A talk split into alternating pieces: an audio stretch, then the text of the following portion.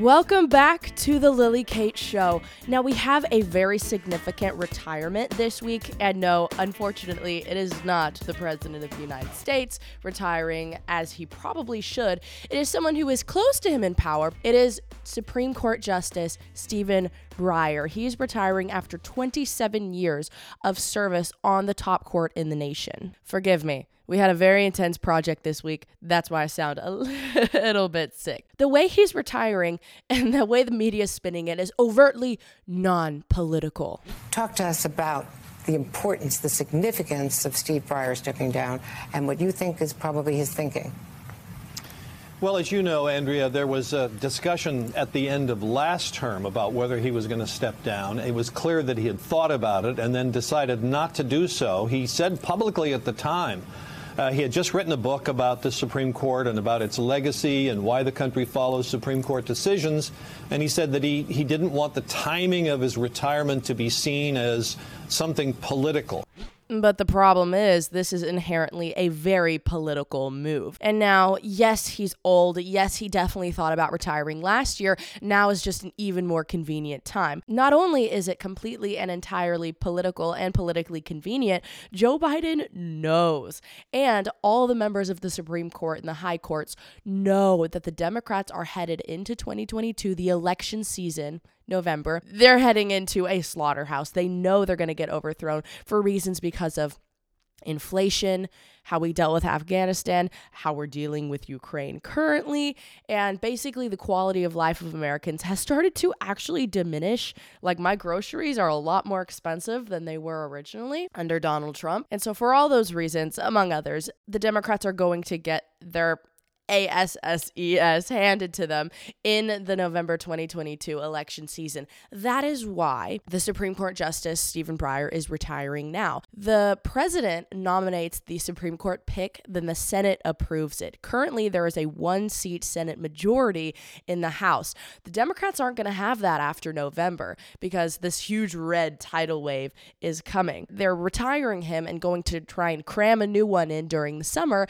before the Senate over overhaul of 2022. So, obviously, under Donald Trump, we had three different uh, Supreme Court nominations, and all three of them ended up being actually relatively conservative and are, are going in the right direction. But Biden, of course, may only get one opportunity to nominate someone to the court. And a lot of people are really freaking out about this in a bad way. And I'm like, no, you shouldn't freak out about this in a bad way because under Trump, as I said, we got three nominations. Those were the swing votes. The reason why Brett Kavanaugh was such a massive hearing was because that was the swing vote. It was a liberal retirement, and Brett Kavanaugh, a more conservative figure, replaced him. But since we had that upload of three different Supreme Court justices through Trump's administration, all we're doing really is just replacing a liberal uh, Supreme Court justice with another liberal Supreme Court justice. And so obviously, you know, time will will tell. We'll see how it goes. But we do have some inclination on who this person who gets nominated to the Supreme Court might actually look like. I will nominate will be someone with extraordinary qualifications, character, experience, and integrity. And that person will be the first black woman ever nominated to the United States Supreme Court. It's long overdue, in my view. Joe Biden said that he was going to nominate a black woman to the Supreme Court. So, men, sorry, the seat's not open for you. And any other woman, any other color, any other type of woman, sorry, it's not available to you. Weirdly enough, there have been rumors that Joe Biden is actually going to nominate Kamala Harris, the current sitting vice president who has an approval rate, mind you, of 28%, to the Supreme Court. Here's a reporter asking Jen Psaki about it. What preparations is the White House engaged in broadly in the case of a Supreme Court vacancy? I'm just not going to detail any of that from here. Not about unrelated to this. You can't detail what like. Doesn't every White House like to get ahead of this in case of a sudden passing? In the case of Ruth Bader Ginsburg, none of that you can share. I'm not going to detail internal planning from here. No. Okay. Then let me ask you a couple other questions. Is there any scenario in which the president would select his Vice President Kamala Harris for the Supreme Court? Again, I'm not going to speak to uh, any considerations, preparations, lists, um, and as we've stated earlier, and you heard the president say, uh, it is there's a long history of Supreme Court justices determining when uh, they may retire, if they retire, and announcing that.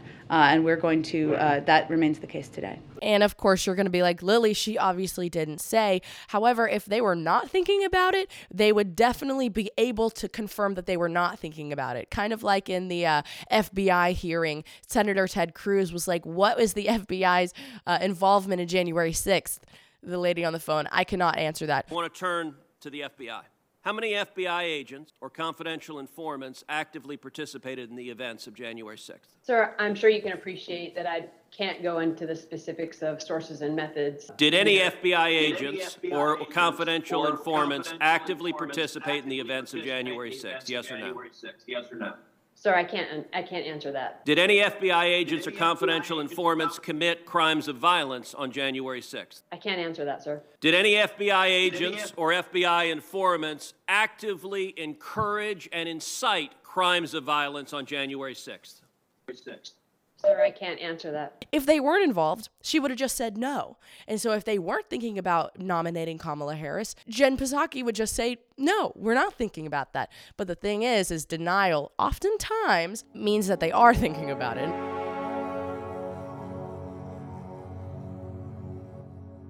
You know, recently there's been so much talk about women, why women are important. There's been so much ground shaking and culture shaking that's happening from the level of moms who are getting angry, who are getting ready to rise up. And obviously, the left and the right both emphasize women an insane amount. And that has led me to start thinking about how women are and can be the last line of defense to get to our children, to get to the actual cultural and societal standards, right? Women, as I say a lot on this podcast, always set the societal and cultural standards and men adhere to those standards as well. We are the ones who are nurturing and and creating and facilitating the growth of souls that come after us, right? We are the cultural beings, we are the relational beings, we are the beautiful beings, right? Men in their essence are not beautiful, women are, and that beauty arouses something in society. We can insert life into things. But that has me thinking about when situations become dire, when it becomes time for everyone to be engaged in the fight. You know it's an intense time when the women choose to get involved, when the women have to get involved, when the women start stepping up to the plate and getting involved. And this is why it's so important to have women who are capable, who are ready, who are um, God fearing, who are in office. I alluded to earlier we have this new show, and this new show is going to be called Sanity Check. It's where we go to your college campuses and we test the sanity of the people on campus. And it it we filmed our first episode this past week at Texas A&M. With the quality of women there, it made me nervous for the future. It really did. Here are just two examples of questions that we asked some girls. Let me ask you, would it be wrong if there were only two genders? I mean, like people feel how they want to feel. If they don't feel they fit into two genders, then they don't. Is do you think it would be wrong if there were two genders? No, I don't think it's wrong. I think gender is like much more fluid. I don't think it makes sense. It should be just male and female because it's just it's a social construct. So like, it's different than sex and gender. So. Yeah, no, I completely agree with that. Sex and gender are two different things. There's three sexes technically, but gender is extremely diverse, so you can't really put a limit. Do you think abortion is mean? Uh, no, but that's also personal preference. You know, like what you do with your body is not my choice. Question is, do you think abortion is mean? I don't think abortion's mean. I think abortion should be like legal for everywhere because people have different situations. Sometimes people don't have the financial stability to be able to have a baby, and I would prefer like I wouldn't want a baby to grow up in like a foster care system, maybe not get a chance to be adopted at all. So it'd be a hard life. There's also the aspect of trauma. Somebody wouldn't want to keep a kid if it was from a traumatic experience. You would definitely want to get rid of that because I don't think it's ideal for somebody to grow up in a household knowing that like hey this was like the biggest mistake that's ever happened i guess. Yeah um a little bit scary a little bit crazy and of course these were girls that had pride flags and blue hair so i'm sure there are some very sane women on the texas a&m campus as well. Also a plug if you want us to bring our sanity check episodes carson wolf and i to your campus, please feel free to reach out to sanitycheck at victoryofusa.com. That is the email we will be taking applications for. But the thing is, is that that is the next generation of women. Those girls are going to grow up, go into the workforce, are going to raise, I don't know, maybe families if they don't abort their own children. They are the ones who are the future. Right? And family structure is so important. Women are the last line of defense of people who can defend themselves to the children. They are the gateway to the children. Women can make and uphold that social change that the left and right are both searching after. And this is why it's so important to have good women in office. Obviously, the women on college campuses are often confused, and we pray that they're going to find the truth. And I don't want you to get black pilled or depressed because their answers were so wacko. But what I do want to do is introduce an elected official. Her name is Marilyn John. She is in Ohio and and she's here to talk to us today about some incredible legislation that she has drafted and kind of what the future of the public education system gonna, is going to be like, because that is really the gateway to our future. Marilyn John, are you there? I am here, Lily. Oh, thank you so much for coming on today. So, obviously you are an elected official can you tell us about what legislation you've put forward and how you will defend children so it's great to be with you i am working on a bill i'm very excited about it. It's called the Backpack Bill, and it's re- in regards to education. The Backpack Bill would provide a scholarship program um, that would empower Ohio's students and their parents with the ability to make decisions for enrollment of the student in the school that is the best fit for that student. Public mm. education mm-hmm. tends to be a one size fits all. And um, we know as a mom, I can tell you I have two children. As a mom, I can tell you that my children learned differently. Um, they are unique, um, and what worked for one didn't always work for the other. My children came up in public education, so public education did work for my children, but it doesn't work mm-hmm. for all kids. And um, the backpack bill would empower parents and students to be able to make a choice for their education that would work best for that child. Wow. And growing up as a homeschooler with five siblings, I'm one of six, I totally know what you mean. Just because it worked for my older brother did not mean it worked for me. For example, my brother went to Baylor University, a private prestigious college, when he was 16 years old. I'm 19 now, and I have I didn't even attempt to go to college. I just knew it wasn't for me. And so you're exactly right about every kid is different. And with this government school, this I think we call it public education, but really it's government run it's state school. I think we need to start calling it out for what it is, right? It's a one size fits all with STEM, um, people learning so much about STEM, not emphasizing art, not emphasizing the humanities, and then taking these SATs, right? There's only one way of success that we measure in our public schools. And so I love how this almost legislates like an individuality for academics and education. So you kind of explained it, but if you would just go into it a little bit more in depth, what is the intended purpose of the legislation so that we can all have a better understanding of how it's going to affect people. So, specifically, how it works, there are three pots of money that come together to support the education of a child in the state of Ohio. We have money that comes from the federal government to help support school public schools. We have money mm-hmm. that we allocate in our state budget. It's actually um, one of the largest allocations in the state budget goes to public schools. And then we have individual communities, local communities that have levies that also s- support public education. So those three pots federal, state, local. What the backpack bill will do is establish an education savings account through our state treasurer's office that's the who we're working with right now mm-hmm. and and the state portion of the dollars would go into if, if the parents would so choose would go into an education savings account and mm-hmm. whatever the parent then would choose as the best option for their child they could be reimbursed for those um, costs out of that account you mentioned that you were a homeschool um, student Mm-hmm. There were still costs associated with your education that your parents took on um, in order to make the, a decision that was in your best interest.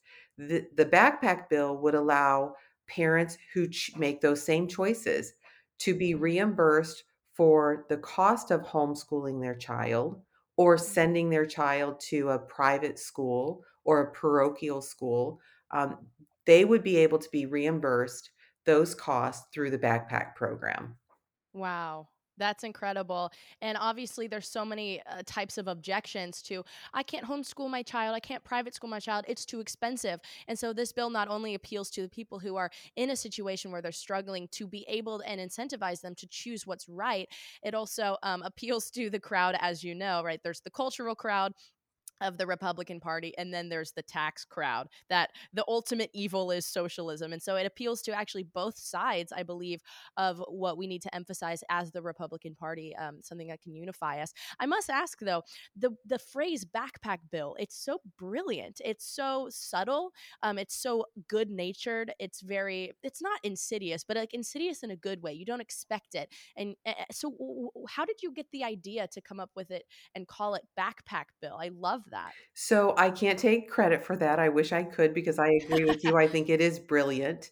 Um, you know, when you see students heading off to school, I know my kids uh, every night we would get their backpacks ready and they would head Mhm. off to school um, the next morning with their backpacks and they're filled with books and and the tools that they needed for their education and the backpack Mhm. bill does just that. It's a Yeah. it takes the tools or financial tools that that a student needs for their education and it puts it with that child just like a backpack would I love it. It's so creative and it's so spot on to exactly what um, the legislation is doing. So then I must ask obviously, this is such an important bill. So, in the state of Ohio, what is the status of this bill? Has it passed? Is it in committee? Uh, can you give us a little brief on w- what the whereabouts are? We are getting ready to head into committee, but the I am a a joint sponsor with Representative Riordan McClain, and we're both working with interested parties right now. You know, we want to give this the best shot possible when we get started. And so we're working with interested parties. We're also working with different departments of the administration, such as the, the treasurer of the state of Ohio, his office, to finalize some of the language. I have a meeting um, next week um, to help finalize the educa- the language and answer questions. You know, I'm also working with the business community. I'm reaching out to Wow. them because a child's education, K-12, K-12, college, whatever that is, also impacts our workforce, our future workforce.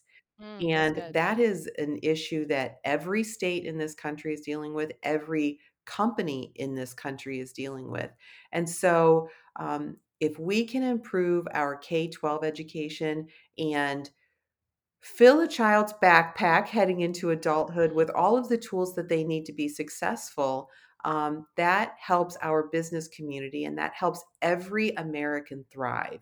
And so I'm working with the the um, business community right now to see their thoughts on education and they have lots of thoughts on education and what we can do to improve education so that the workers of tomorrow the employees of tomorrow the leaders of tomorrow are equipped as they're heading into those positions Ah, I have no no words. That's just amazing, seriously. And so obviously we want this to go national, not only because it, it emphasizes the local state and it emphasizes emphasizes the federal. And so are any other states possibly looking to adopt it? Kind of what's the plan to bring this to Texas? We need it here as much as we need it in Florida, Ohio, California, as much as we need it in these other states.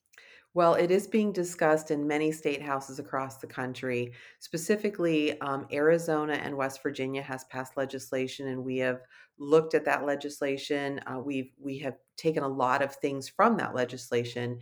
Um, another state, I know, uh, Governor Youngkin from Virginia. That was one of the things he discussed um, at length during the campaign. And so there are many states around the country that are looking at it a lot of um, emphasis has been placed on education recently, and I So think true. um, the epidemic has shown parents what is actually happening when it comes to curriculum and what is being taught to their children. Uh, there, we should have been paying better attention and but the epidemic if you can look at some things that were positive from it that is one of the things that was positive is that parents really came to grips with wow i didn't realize that this is what was being taught to my child in school and i don't think i agree with that so um, i that that has brought up the discussion across the country And I agree with you. I think that that this bill needs to go national, and uh, hopefully we can see that happening even more as the time goes Yeah. on. And uh, uh, awesomely enough, I predict that will happen, honestly, with this new 2022 election season because uh, the Democrats are about to walk into a slaughterhouse in, a- in a way. Um, but you kind of emphasized this earlier, and I want to kind of go deeper into this because this podcast has been about how women are the last line of defense. You know, situations are dire when the women step up to fight and take this mantle on and say, no, we're going to fight in the culture, we're going to run for office, we're going to do all these things. So I want to ask, how has having a family affected your drafting and writing of this legislation? And overall, how has it affected your time as an elected official? Well, as I mentioned, I'm a mom. Um, it's one of my most favorite roles and and the toughest job I have ever ever done. Way tougher than being an elected official. Um, but it also has given me a perspective um, that I share with many of my legislators um, that our children are the most important thing that we talk about, really, um, Mhm. because they are our future leaders. Um, they are our future employees. They are going to be making decisions, um, just like as I was coming up, and and the impact that my parents had on me. Um, I think that having the perspective of moms um, in in our state legislatures and in our um, in Congress has Mhm. been very important and critical. I wish that we were all respected across the board, though. Um, one of the things that we were talking about as we were getting started, um, you and I, is the impact of even feminism. Right. And as a woman serving as an elected official for 12 years, I'm not really supported by a lot of women's groups because I'm a conservative. And so um, they're not interested in supporting all women, Yeah, only women with the same voice that they have. They are not interested in it's interest they I find it curious that they want diversity in thought, but they don't really want diversity in thought. Yeah, exactly. They only support the women who deny having a family, who are the independent boss queen CEOs, who are competing and awful to other women, and who are trying to compare themselves and be better and one up the men in the workplace. That, you know, typing out Excel spreadsheets for the rest of your life is the highest calling of a woman. And you know the only time of enjoyment you get is drinking margaritas on the weekend with your girlfriends and you know that's just not a life of fulfillment that is not a life of femininity and i love that you are bringing that feminine aspect to um, the government because as much as we love to emphasize the building and, and the power of masculinity femininity is even more powerful in that way. And i do believe in the workplace and in government and in the home we need femininity. Femininity is one of those vitalizing life-giving forces. And once you drain a woman of that then there's going to be an instant limit on what she can accomplish.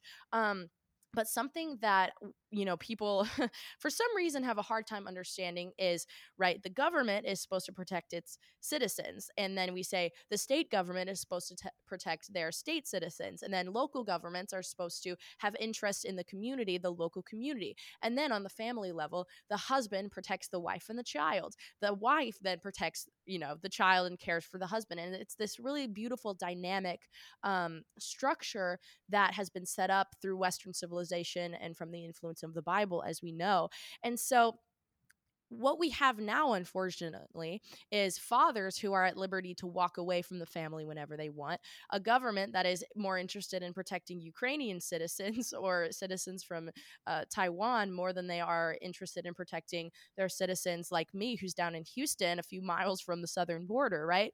And we have this kind of this uh, misunderstanding of the roles of who is protecting who and who is at liberty to protect who. And so, my question to you is can you explain to us how important it is to protect children from the federal government? Well, many leaders have talked about when the government comes knocking, beware. Mm, And um, I I believe that. Um, but I also think we need to go back to a government of the people and by the people.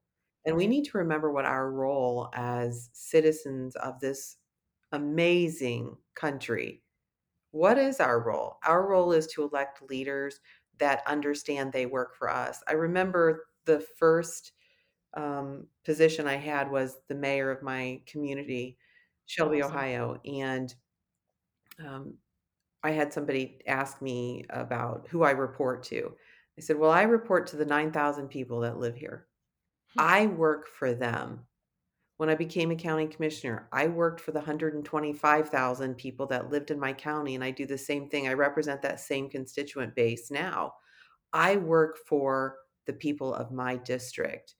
Yeah. And government has gotten away from understanding that we work for the people and um, we are employed by them. So I think that the backpack bill gives that power back to the people. Mm, And that's so good. that's what I love about it is is we get to take back parts of our country that maybe we haven't been paying enough attention to. Mm, Um, and, you know, this is not an anti public education bill, it is a pro student and family bill. Wow. Yeah, people always say you can't legislate morality and you can't legislate the culture. Well, every law is a reflection of the moral law. Every piece of legislation that is drafted is a reflection of what structures we value and what we don't value. And clearly, the values in here are family, are excellence of academics of um, you know helping people who are in need and incentivizing people to make the right decisions based on the uniqueness of their child. There's nothing wrong about this bill. I'm totally obsessed with it i cannot wait for it to come to texas. So my last question for you is projecting into the future obviously i'm going to be a mom someday. I'm going to have literally 17 children. I already know who it's going to be the guy i'm going to marry you know i'm excited for that part of my life. So I'm going to homeschool my children, but there are going to be people who are going to be in these government schools. And so, in your opinion, what should the future of government public education actually be in the USA? I think number one, we have to raise the bar, Mm, not lower the bar. We've lowered the bar enough across this country in so many ways. We need to raise the bar and help our children achieve great things. Um, and we can do that through all types of education, whether it's homeschooling, private school, public schools. You know, there's a study out there, there's um, from I believe it's out of Arizona, that their voucher program um, actually improves the quality of public education because it brings competition to public education. And mm, free so, market at work. yes, the free market, one of the things this country was founded on free market and free market principles. And when there's competition, it helps us all lift up, it helps us to raise the bar so that we can be better and compete. Um, I think that's a wonderful thing to happen is that when it comes to public education, when it comes to the government, we need to be raising the bar, not lowering it. mm. That's excellent. Well, Marilyn, this was a very insightful podcast episode. Thank you so much for being here today. Best of luck getting it passed in committee, and I cannot wait for this to go national because I project that it will. Thank you so much for having me, Lily. It was great visiting with you.